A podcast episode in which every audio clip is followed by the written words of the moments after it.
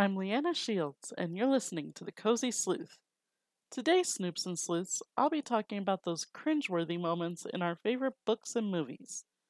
The ones we have deemed the TSTL, or Too Stupid to Live.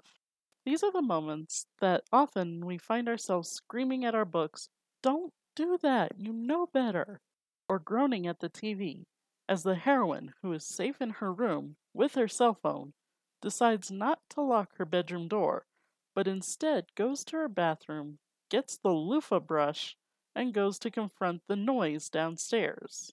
These moments move the plot along, but let's face it, sometimes they're a little hard to decipher what the character was thinking. Then again, we all do that sometimes. We all have those moments of, what was I thinking? And I suppose that's why we love them, Snoops and Sleuths. We can relate to our favorite detectives who show themselves not always perfect, not always the ones who make the best choice, and have these, did they really do that moments? So until next time, Snoops and Sleuths, I'm Leanna Shields saying, keep cozy.